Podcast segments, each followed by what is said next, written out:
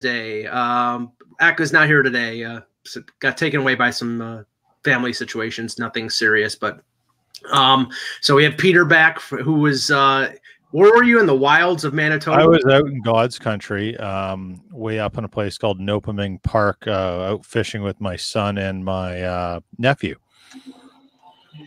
Oh, fishing! That's a joy. Yeah. I'm so sorry I missed that. Yeah, no. Were you in the wilds uh, outside of Winnipeg, Alberta? yeah. I still can't believe that. There's nothing like baiting a hook all day. Mm. Yeah. you know the funny thing is, I wouldn't. I wouldn't mind fishing. I just wouldn't know what the hell to do if I ever caught something. Because yeah, I, I always, I always threw it back. I mean, I fished with my dad, and we would probably do it once a year when I was a kid. He loved it. I endured it. It was just it was like that. I know how to cast. I could do all of it. It's Yeah. just not a fun thing for me.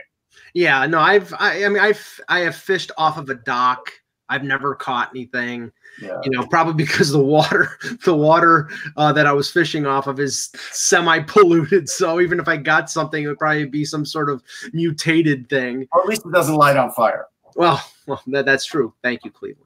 Uh, okay, um, we're doing, we're continuing our overrated, underrated series since we're all such music. Wait, I still had something. I thought Oh, you go ahead. I'm sorry. No, I said go ahead. No. So apparently, in British Columbia, somewhere, because I'm not going to open the article, some moron was feeding a timbit to a bear. Now it looked like a bear cub, and so let, us go through this. For one thing, even if it's a bear cub, what is one timbit going to do? Like if that's your your your the idea of you're going to give a, a snack to a wild animal, which is a dumb idea, but let's just say it's a good idea. Why would you give a timbit? Of all the things, like you know, there's so many better donuts in the Tim Hortons world. Like, why would you chintz out and just give a timbit anyhow? It's all they had. That's a, No, it's not all they had. They ate the other stuff. You know that. Come But- on.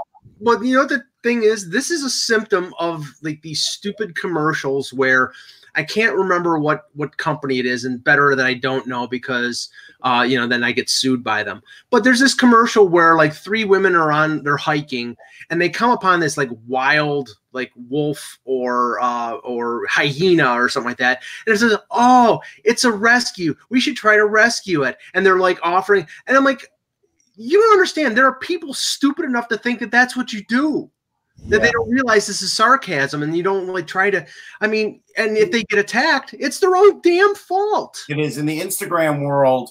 I think we have about like 2,000 deaths a year now for people falling off of mountains and, and other things. Taking and also thinking they're going to have this great video with like a wild animal. And it's like, you know, what if in that video you get to take home that animal bit off your hand?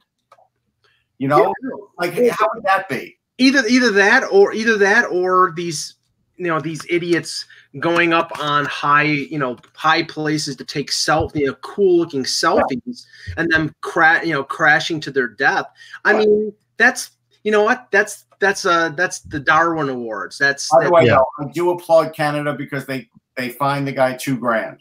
And Well, it's that's great. it's funny, Russ. Um, there and I, you know, again, I believe they found this this woman not guilty, but a friend of mine who works for CBC was injured uh, after there was a there was a woman who climbed up a crane in downtown Toronto a few Uh-huh. years ago, and she was arrested for basically. Uh, I, I, I think it was it was on a construction site, and they charged her with uh, you know uh, violating uh, private property. And um, my reporter friend was covering her hearing, and she didn't want to talk to the press, and she ran for a cab or or to get to the subway, and he was following her, and he like tore his quads, uh, chasing after her. But she was found she was found not guilty, and I bet you anything she was either drunk and did it on a dare, or she went up there to take a friggin' selfie. People are idiots that do this. Yeah. They Yeah, really no. They're all looking for that viral moment. It's like I, I don't I don't get that. Like I guess if everybody wants fame that way, fantastic, but I I don't get it. she was protesting native right. I, I I've never heard that, and if that's the case, fine. But still, there's better better ways to protest native rights than to climb a crane. Yeah, you could do it on the ground. Yeah, exactly. Now, maybe you say she's not going to get any attention from that. She'll get attention by climbing. Oh, what do you do? I, will give you a good way. Go to like North Dakota, any of those places that are fracking or or trying to lay some uh, gas pipeline, and go there, and you'll get you'll get noticed. Yeah, that's a great place to do it. Okay, um, let's. We're going to do our overrated, underrated game. We won't do it for long because you know people have a problem with us going on 25 minutes about talking about anything other than hockey. Um, but we we did the Beatles, we did the Stones.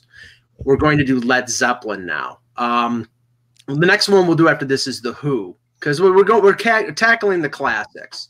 Um, I love Led Zeppelin; they're one of my favorite bands, but even my favorite bands, there are songs that are not, I don't think are particularly great, and they get overplayed because they're great bands.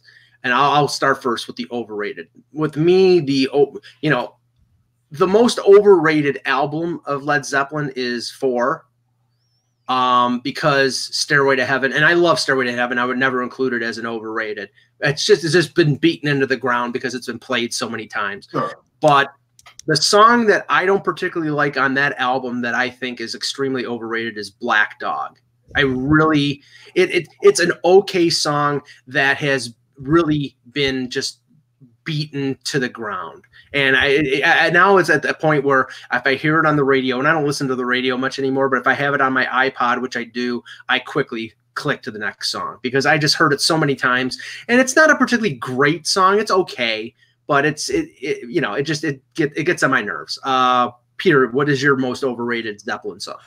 Um, you know this is this is a, a tricky one because a lot of the Zeppelin songs that you people hear and love, they are also sort of things that are kind of their their riffs offer really great blues songs. And look, there's no right. question that um, Jimmy Page was not shy about borrowing things, but he sure. borrowed a lot of chord progressions. He didn't necessarily borrow total comp- compositions unless you listen to um, Willie Dixon and Whole Lot of Love. Sure. So I really like Whole Lot of Love. It's, it's, one of my favorite songs, but it's also vastly overrated because they did have to pay a settlement fee on that song for mm-hmm. stealing okay. it from Willie Dixon. So that's my o- overrated. Okay, Russ, you're overrated. Overrated. Uh, Ramble on. I mean, okay. that song gets played to death on the radio. It's got about five lyrics that and it just repeats over and over and over. It is a rambling song, and I don't know why it ever got the radio play it did. Mm, okay, um, underrated. I have a tie. I have to say that I think that Led Zeppelin one could be the best debut album I've ever heard. It's one of the it's one of the best. Um, oh, and I don't know. I mean, I, I could argue I could argue with Boston with theirs. Sure. That was revolutionary. I could argue with Kansas with theirs. Well, I said one of the best. I'm not saying the best, but but it, but they recorded it in like I think it was like three or four days. It was like yeah. it, was a marathon session, and most of the they weren't recording with 16 track or 24 track. I think they were just playing in the studio, and they did it all. It was live. it was basically a live recording, or at, at most it was two or three tracks. So, but my uh, for the representative of that album, it would be "Babe, I'm Gonna Leave You" because I that's it's just a, an incredible song. And Led Zeppelin three is extremely underrated as well. And the song off that album that just kills me every time I listen to it is "Since I've Been Loving You." It's the guitar solo by Page in the middle of it is blistering. It's phenomenal. Okay, Peter, underrated. Underrated. You know, there's there's a lot of great songs by Led Zeppelin. My, my, probably my favorite underrated song that doesn't get a lot of radio play, but is still just an absolute shaker of a tune, is um, the Rover from mm-hmm. uh, Physical Graffiti. Just an mm-hmm. absolute shaker, just serious guitar riff, absolutely amazing. Um, but I do agree with you. There's a lot on um, Led Zeppelin one, the debut album, that gets overlooked. And another favorite song of mine is "Good Times, Bad Times." Yeah, awesome song. But yeah, the Rover, and then say "Good Times, Bad Times." There's yeah. How many more times is another great song? Oh, yeah. Uh, I, I only wanted to keep it to two. Uh, okay, Russ, underrated. Well, the interesting thing about Zeppelin is they're not even on my iPod. I know a lot of songs and a lot of their words. Right. Played all through my childhood, but it didn't it never really stuck with me past the 80s. But um, I'm going to go immigrant song, even though the last couple of years it did end up in a couple of fight scenes, like in Dark World, and there was another Netflix movie that it ended, a TV series that it ended up in. But I think the guitar work in that is great. I think that that's underrated guitar work, and I think that it doesn't get the mention that a lot of the other songs do. I think the strangest use of a Zeppelin song as part of a soundtrack, and I love the movie, the movie Argo, uh, with Ben Affleck about uh, the Iranian, the, mm-hmm. the Iranian host or U.S. Um, U.S.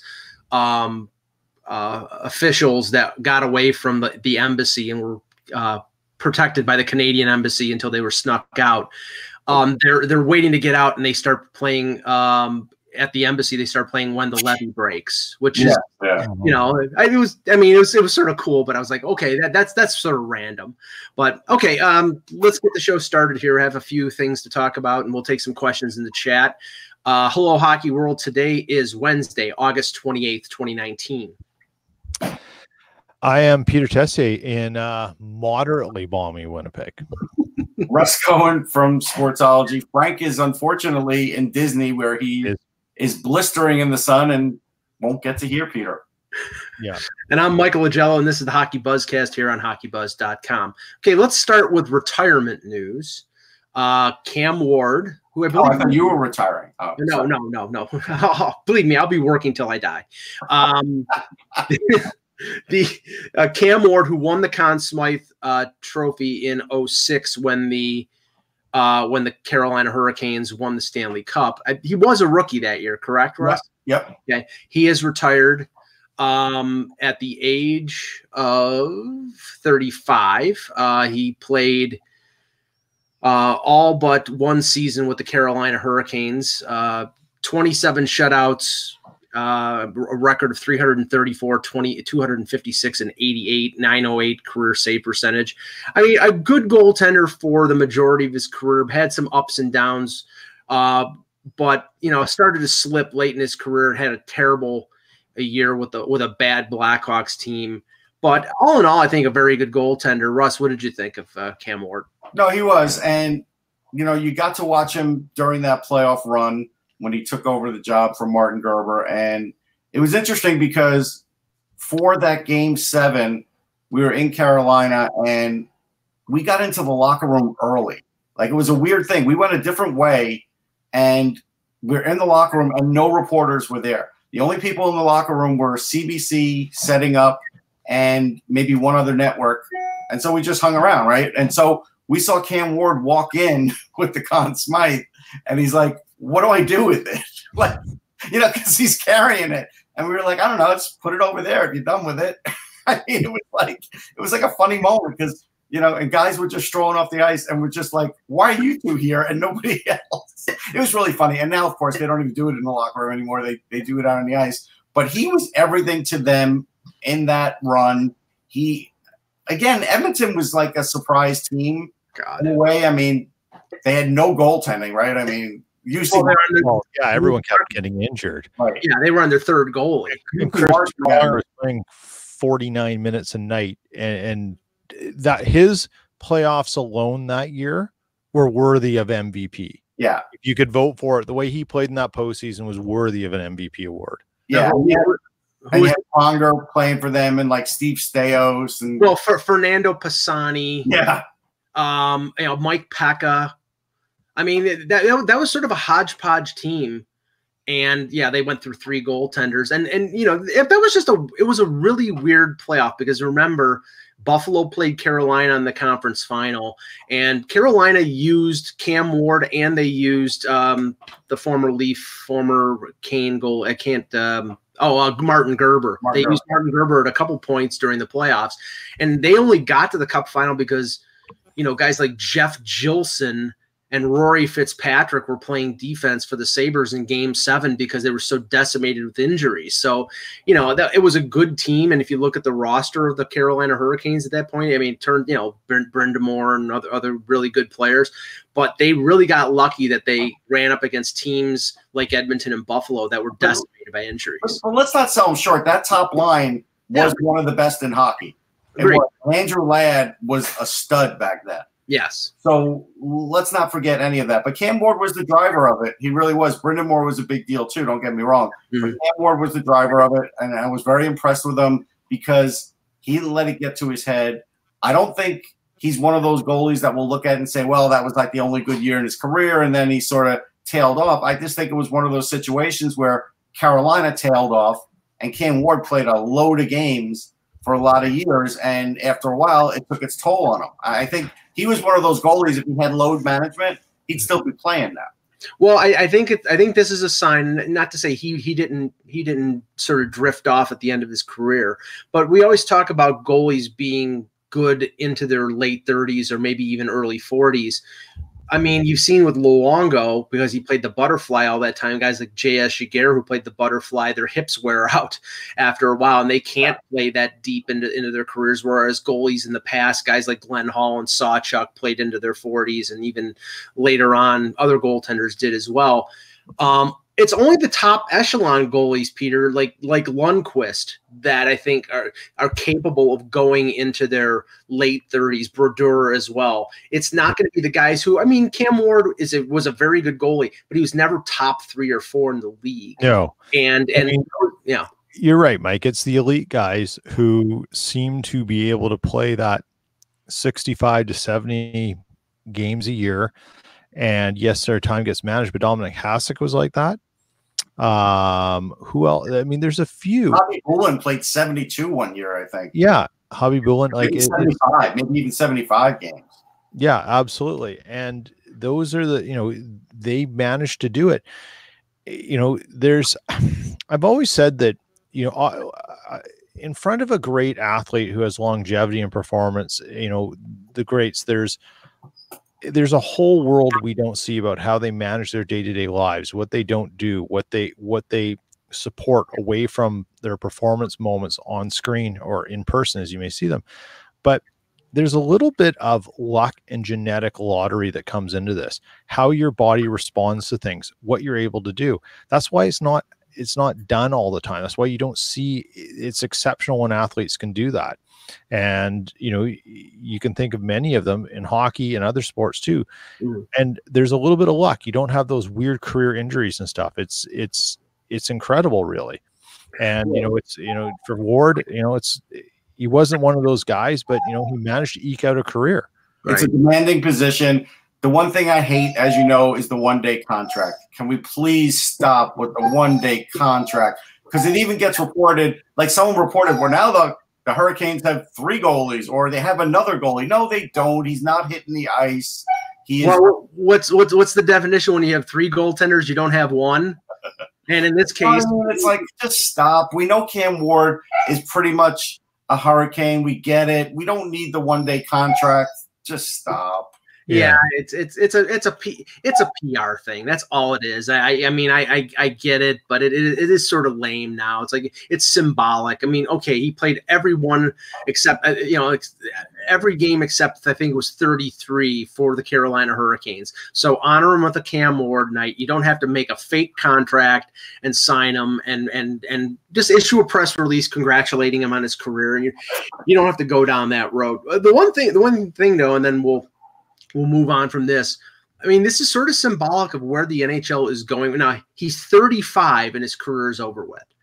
We have seen, and we've seen it in the NFL, especially with running backs. Uh, I think less so in, in Major League Baseball, but that it probably will happen there. But in the NHL, you know, you used to see regularly defensemen go into their mid to late 30s. Guys like Teppo Numminen in Buffalo, James Patrick in Buffalo last around the, to their mid 30s. Um, you know, guys, you know, there's still the the guys like Patrick Marleau who last into their 40s or Jagr, but it's now the exception rather than the rule. And we see with the with the focus now on these RFAs on their second contract where a few years ago, they would have been content to take a two or three year bridge deal or a four or five year deal for lesser money because they were going to hit their big money at 27 or 28. Now they realize their careers could be over by 31 or 32, and they have to get paid now. And that's the trend. That's the trend that has changed the face of of the NHL, Peter. Absolutely. Um, you're you're making more money earlier on. You're not like remember back in in the 90s and in the early 2000s when you got you were a UFA at 31 and guys were just getting a exorbitant amount of money for I mean there's I mean that's when the the bad contract um, graveyard just came in. I mean, thank God for most of them there weren't salary cap. There wasn't a salary cap then because it would have just killed teams. You remember Bobby Holik at one point was making 10 million a year. Yeah. Just it's insanity. I, so, I remember that, Peter. I covered the Rangers. yeah, I'm sure I'm sure yeah. you remember that contract, Russ. Oh yeah. And what's his face? Um the guy who lived in the minors. They finally had to bend oh, the Wade, rule. Wade Redden. Wade, Wade Redden. Yeah, Redden. See, there's a name you haven't heard in ages. Well, you know, it's just so you know now it's a different thing, and you've got to. It's made the game a little more cutthroat. It's made it a little more like the NFL. Um, you've got to be smart you've got to and you've got to work your tail off and and and get your position because the uh, we've talked about this many times on on the podcast before. There is the the guys coming into the game now in the between the ages of 18 and 21 have never been better prepared to play professional sports and hockey than ever. Right. they are trained out the ying they've been training for 15 years practically and they've never been in better condition. And it's and and the gms the coaches know that. And if you can't perform well, there's a younger guy who's cheaper looking to make big bucks sooner who will take your spot. Yeah and, and the funny thing just on that on that Holik contract russ i remember when it, it was basically justified by i think it was a say that was a Sather contract correct yeah, this was it was justified as he he neutralized the, the the top centers in the league or in the East, like Lindros or Sundin, but they paid a checking center who scored maybe 20 goals a year, nine million on I think a five year deal. And just like, what are you doing? The problem was his like a lot of bigger guys, his eye hand slowed down. Mm-hmm. And so, like when he would score from the crease in the past, he couldn't do it anymore. And so then, yeah, then you literally just had a guy who you expected just to play gritty and big on the ice. And to be honest, like he wasn't overly aggressive anymore. And so, yeah, it was one of those things where Holik was past it. And I think the Rangers signed him simply to keep him away from the Devils. I really do. Yeah. And, uh, yeah, it was just it was just bizarre. And and but you remember this was the pre-cap. So you could basically pay anybody anything, and and you could make it go away like uh, like Lou Lamoriello made uh, Vladimir Malakhov's contract. Yeah. He did the second year in the race. And Mogilny too. Yeah. I do want to point this out. Like his first year, he had 16 goals, 35 points. It was abysmal. The yeah. second year was better. He had 25 points, 56, 25 goals, 56 points. Right. Um, that's not terrible for him. So I think the issue was then it was just like too many expectations for the salary. And then after that, he never got over 15 goals. But yeah, just his overall effectiveness just wasn't fantastic. Now, just just to t- touch on uh, a little bit of, I, I saw this uh, on Twitter. Uh, via somebody else because this particular agent has blocked me. Uh, but Alan Walsh announced uh, that he is now representing former Canadiens defenseman Andre Markov. He, that he has added Markov to his uh, to his clientele, and that he's been intensively training in Florida this summer and is determined to play in the NHL this year. Well, that's all great, but he's, I believe, 41. Yeah. And if you looked at his statistics last year, he dropped like a stone in the K. Yeah. So I don't care if he's he's been working out with Arnold Schwarzenegger. Um, you can't cheat father time. And I, you know, if if Montreal, who has a weak, who has is weak on the left side of their D, wasn't willing to give him a one year deal just to to see what was there, I don't think anybody else is. I mean, if I were a GM, I wouldn't care if he was training for like the Scooby Doo Laugh Olympics. I wouldn't care. Like he's just past it. It's just, and again, if Montreal signs him, he is just there to get to the thousand games, and then he is going to fade away quickly. They I mean- have to know that. I mean, Peter, do you think that's what it is? Do you think he's just doing what Plekanec did? He went back to Montreal, played I think three games, got over a thousand, and said good, said goodbye. Yeah, it could happen. I mean, why not? I mean, it's uh, it- How does have- help your team, Peter? It doesn't. Help, that? it doesn't help your team though. No, the problem is, is that you, you, it's Montreal has to be copacetic to just flushing money down the toilet because that's all they're doing, right? Right. And you know, if that's a good PR move for the Habs, and I could actually see them doing that. Like I think that's something that could maybe right or wrong, so to speak, for them in a PR situation. Um, you know, but you, you know, you got to get talk Geoff Molson into uh, pissing away, you know, a few hundred thousand to a million dollars to do it. But you know, it's a shame that Markov did has that age curve drop, right? Um, he was a very talented guy. He was smart on the ice. He was very efficient in it, in in how he worked the ice in his later years. He compensated for Mhm. what you know what Nick Lidstrom said. I couldn't keep up, so I'm done. Right, like he found ways to compensate for that and, and managed to be play a vital role. Lidstrom was different, and, and there's another athlete who played a long time who was incredible. Um, you know, Lidstrom just didn't couldn't play at the level he wanted to play at, which is a different issue. But there are probably a couple teams out there who could use a Markov in their makeup just from a point of view of you can give the guy third line minutes in in sheltered areas and not expect him to be Andre Markov from 2004. Yeah, but how did Chris Chelios help help Atlanta? He didn't. You know what I mean? Like that's what you're looking at now. I mean, Chelios was much older. I get it, but that's really what you're looking at now. I don't think I don't think given who Atlanta was then, I don't think they had the understanding of sheltering players Yeah.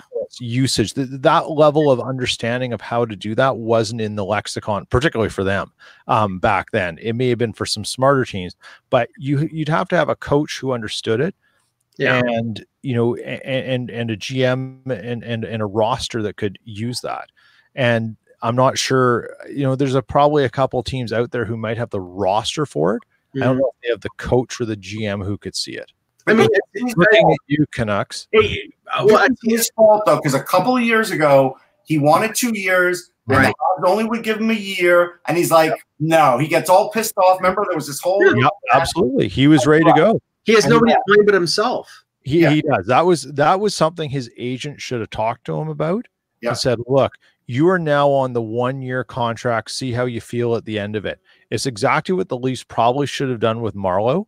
Yeah. In terms of one year, maybe pay him seven million that first year, and it, it's exactly what Joe Thornton has done. Joe Thornton did with San Jose. Yeah, but How you uh, feel.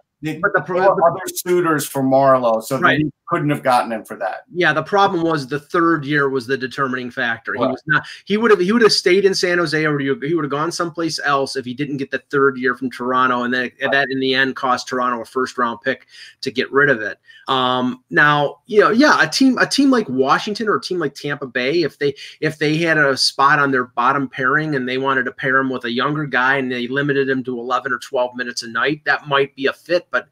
Uh, you know that's very limiting, and I don't know if anybody is going to be willing They're not going to do that. I mean, they're either going to do it for the PR sake or they're not going to do it at all. I don't know if another team is going to want him. I think another team is going to have to be pretty desperate. And I don't think Alan Walsh is emissive on Twitter, you know, to attracting attention to the fact that he's representing Andre Markov. And some, I think, in some instances, that's going to hurt him because Alan Walsh doesn't have a lot of, doesn't have as many friends as he thinks of in, in the league. Um, now, okay, just just continuing on this this sort of uh, bent here. Um, if you look at the available free agents, unrestricted free agents, still out there, a lot of them have the same thing in common over the age of 35 or close to being 35. Um, Dion Phaneuf is 34 years old. There hasn't been one inkling of a even a even a PTO for Phaneuf. Um, it's still surprising.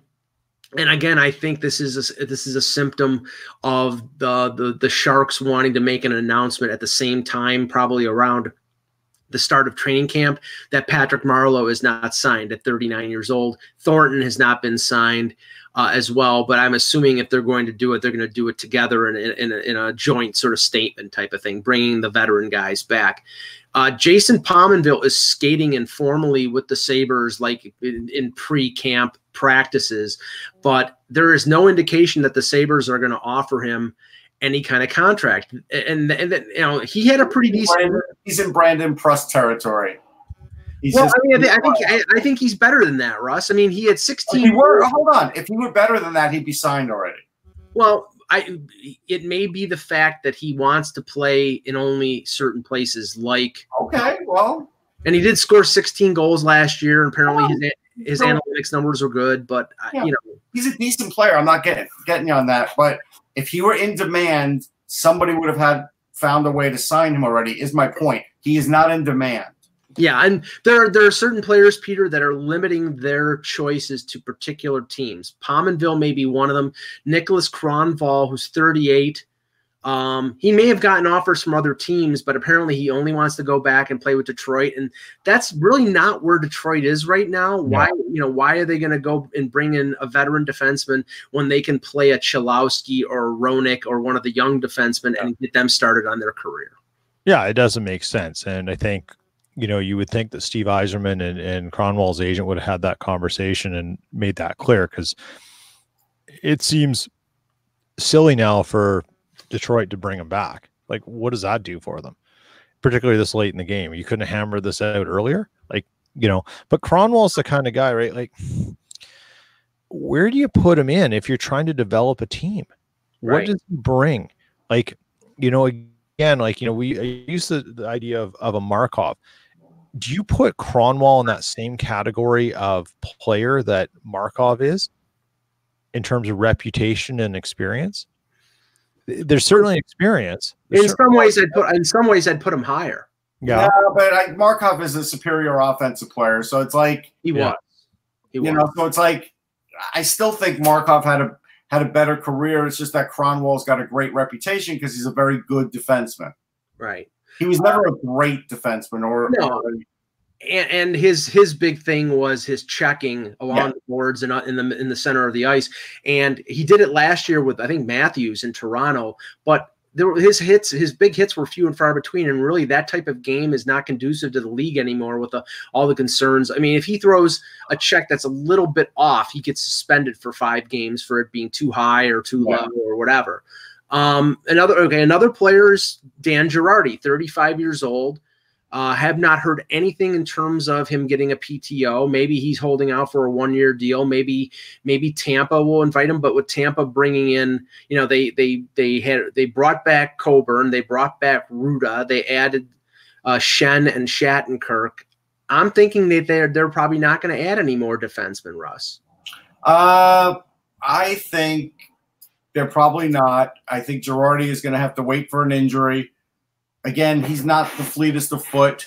He's a good shot blocker. He's got a lot of mileage. Somebody could use him, but somebody's going to have to have a need first. Yeah. And again, nobody does right this moment, but you get into camp, a few weeks into camp, maybe somebody gets injured, then they come calling. That's that's the shot. I think he'd be a perfect fit on the bottom pairing with Toronto, but apparently Dubas Dubas is loves mobile defensemen, and I yeah, not that. Yeah, and he's not that, but you know, you're not getting Jake Gardiner back for for a million bucks for one year, so that's that's not happening. Well, Mitch Marner never signs. Well, there you go. uh, another one is Thomas Vanek, who scored 36 points last year with Detroit.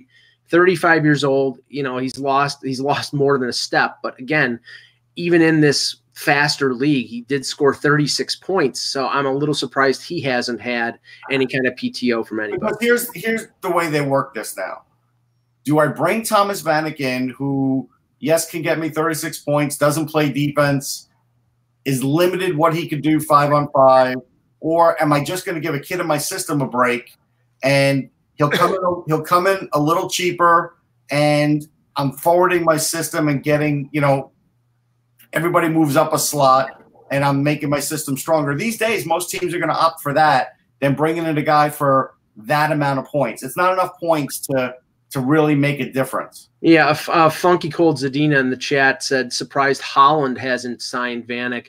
And the thing is, you can't say that he wouldn't be amenable to going to Edmonton because remember, he signed an offer sheet to go to Edmonton in 07.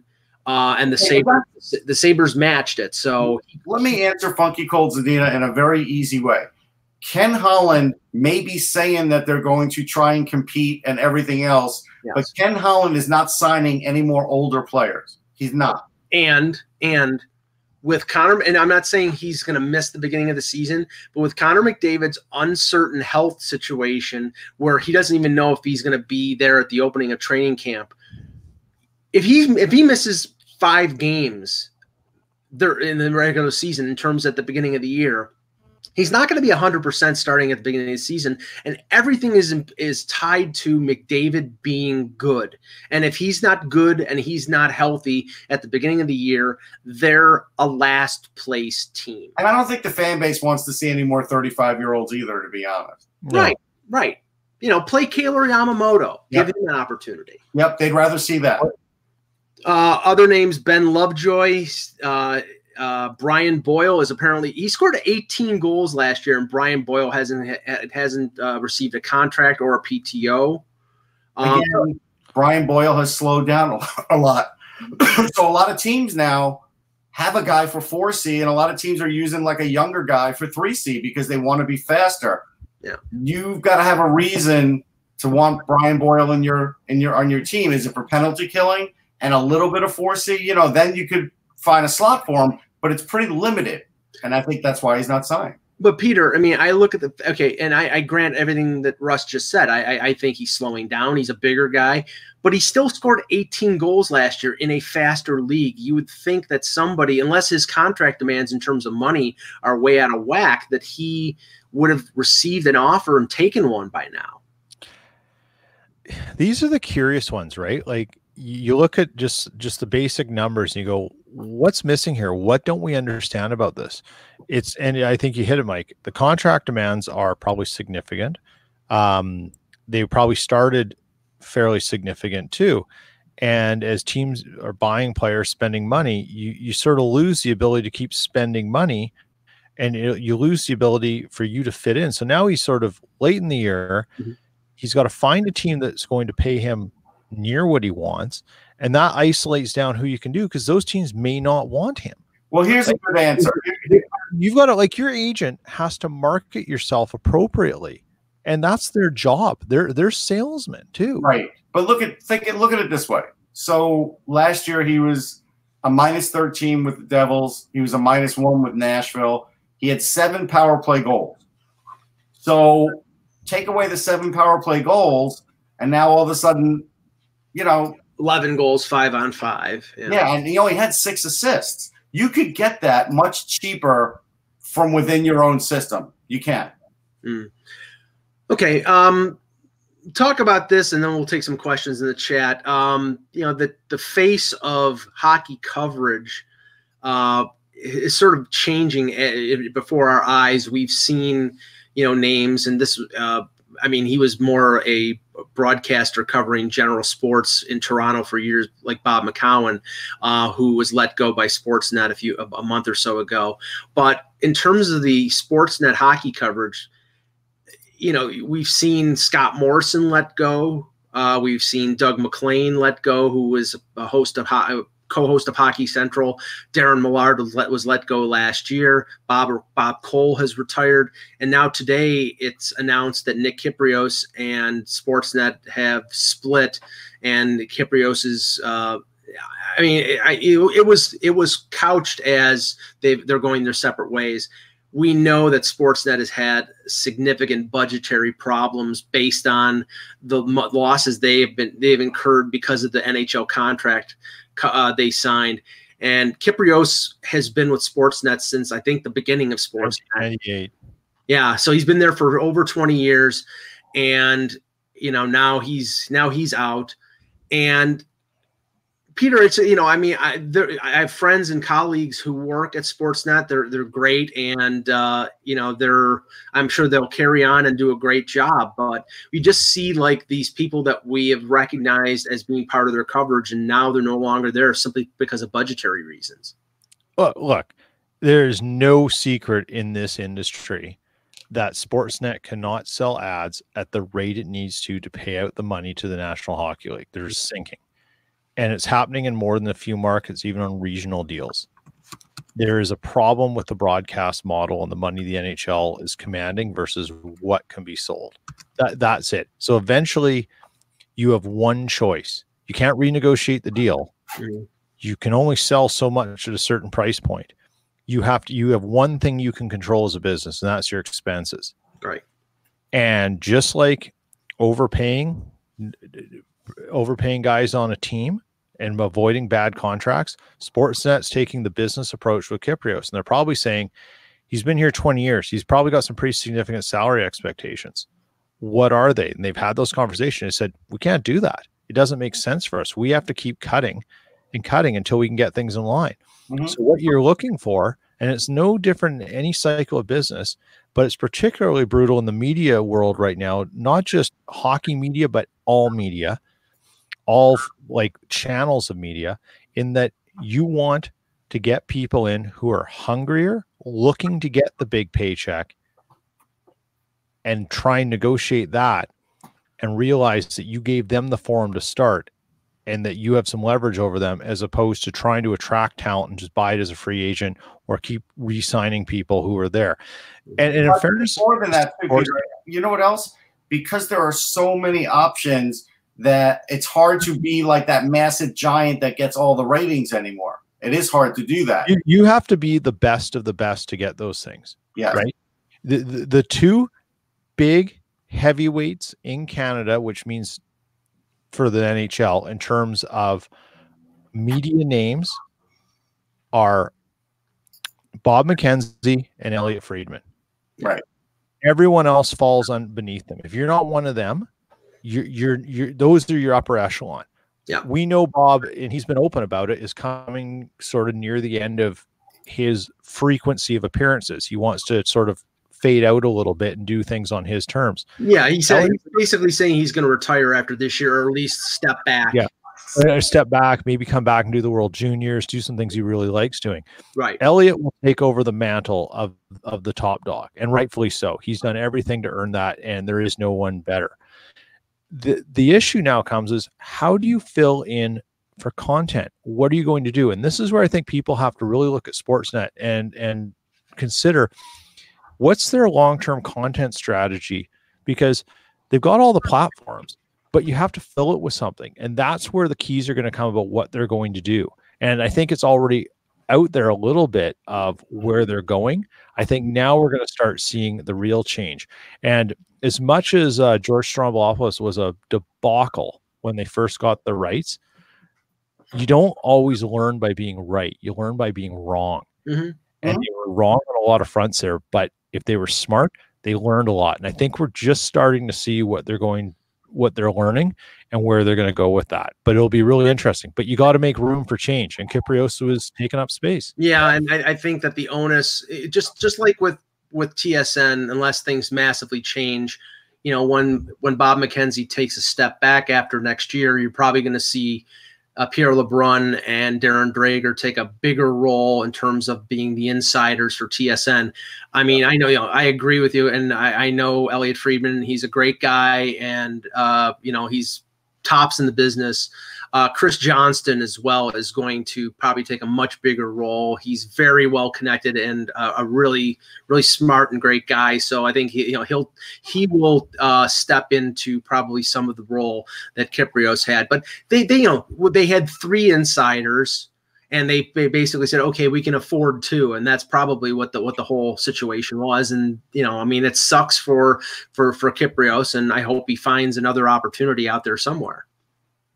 You maybe, know, yeah, maybe NBC in the states. I don't know if he wants to uproot from Toronto, but that might be an opportunity for him. I, I think if you just take the idea of insiders and you sort of compare, uh, you know, compare one to the other with TSN and Sportsnet, TSN always had the advantage. Mm-hmm. But now with the way things have changed and the eventual sort of what what Rogers did when they went for that NHL deal was to say we think we can make money on it, but we can also basically cripple the competition in this by the longevity of the deal. So what we're going to do is we it's like waiting them out and we know we've got a younger stable and we're going to push that through. They tried it too quick and now they're coming back around. So when you take Bob McKenzie out, Darren Dreger, as nice a guy as he is, um, is is sort of how much we see of him there's a little bit of uh, suspicion around his modus operandi when it comes to some things, and we all know what that's around.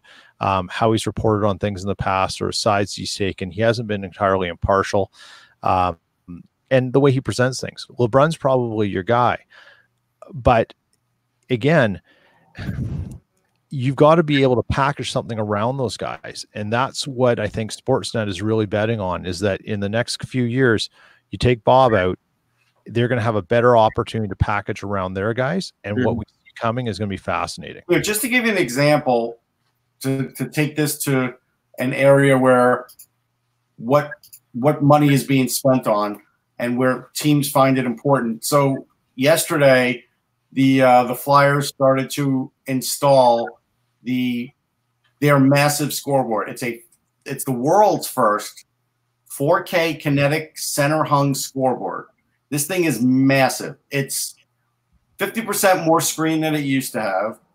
Uh, they also they there's crazy stuff that's coming out of it. Like there's going to be lights shown out of it, and you know I made the joke that well the Astrodome had the exploding scoreboard back in the day when I was there, and they did, except it was in like stick figure.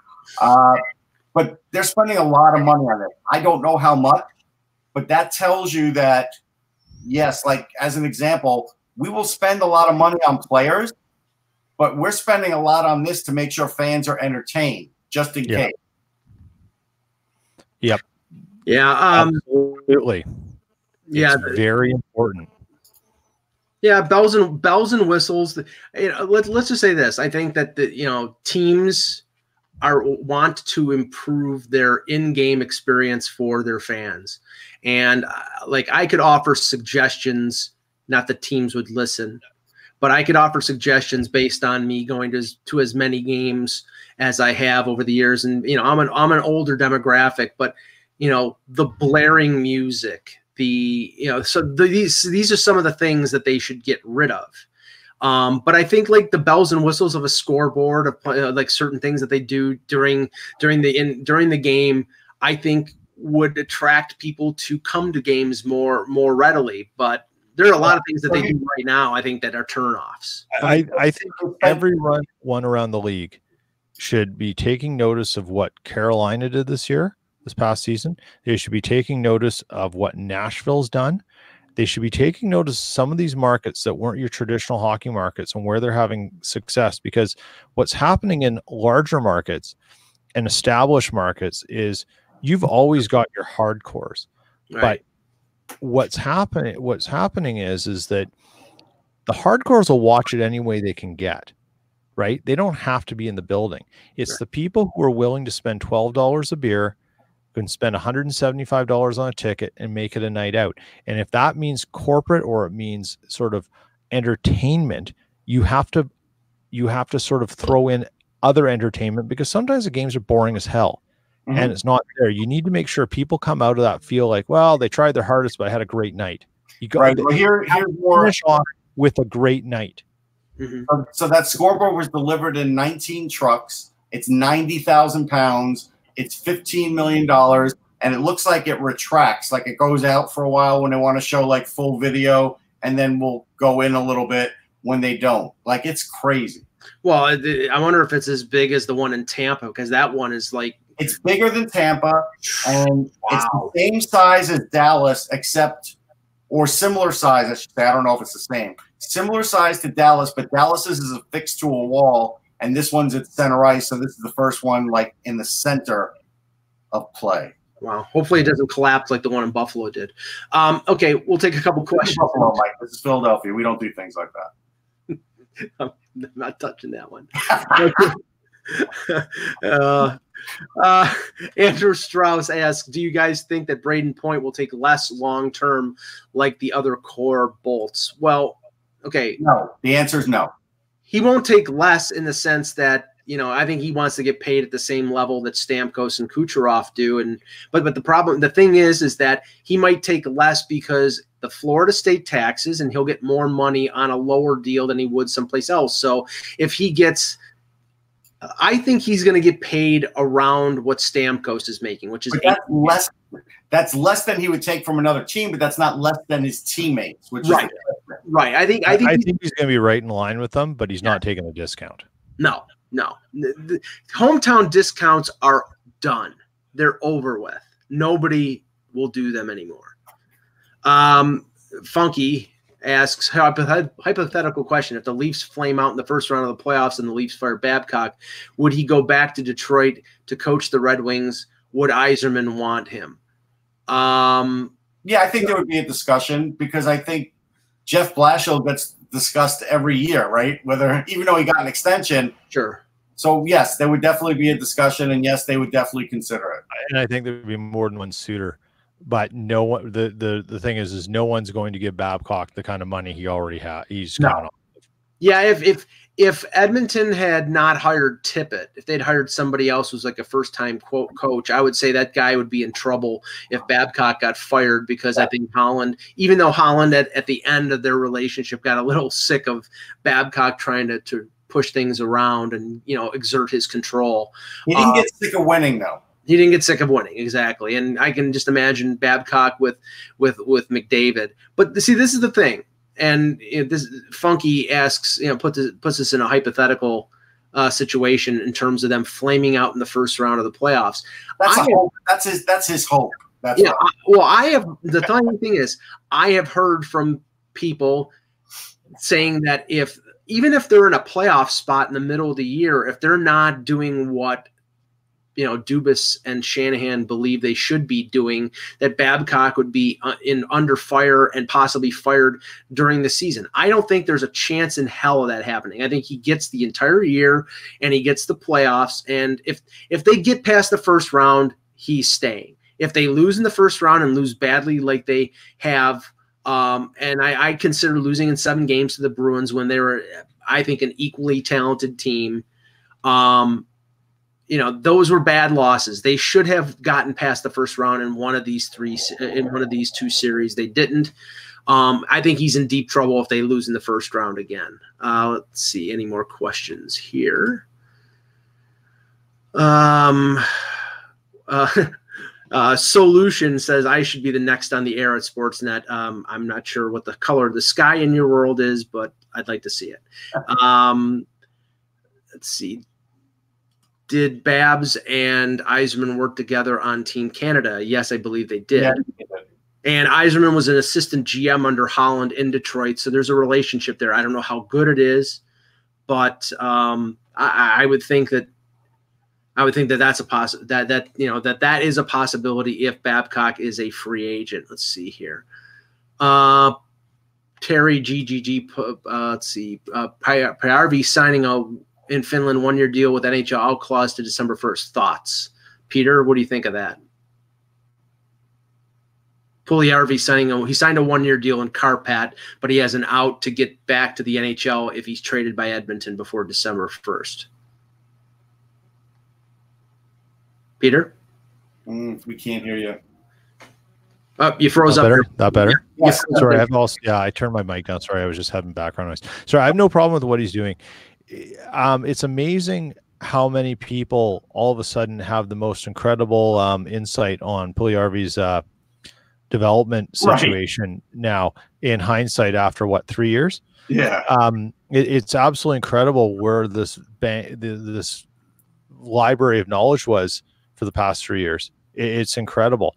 I think um, why wasn't this being touted ages ago? The fact of the matter is, this is a prospect that's been mishandled by the Oilers Mhm. for a lot of reasons, and the player may have some responsibility in that. I don't shirk him of responsibility Mhm. but the team also has to look at how do you integrate this in there and and if you want to make getting six minutes a rite of passage and you have to earn it like you did in the 70s and 80s, you're in the wrong profession now. That's gone.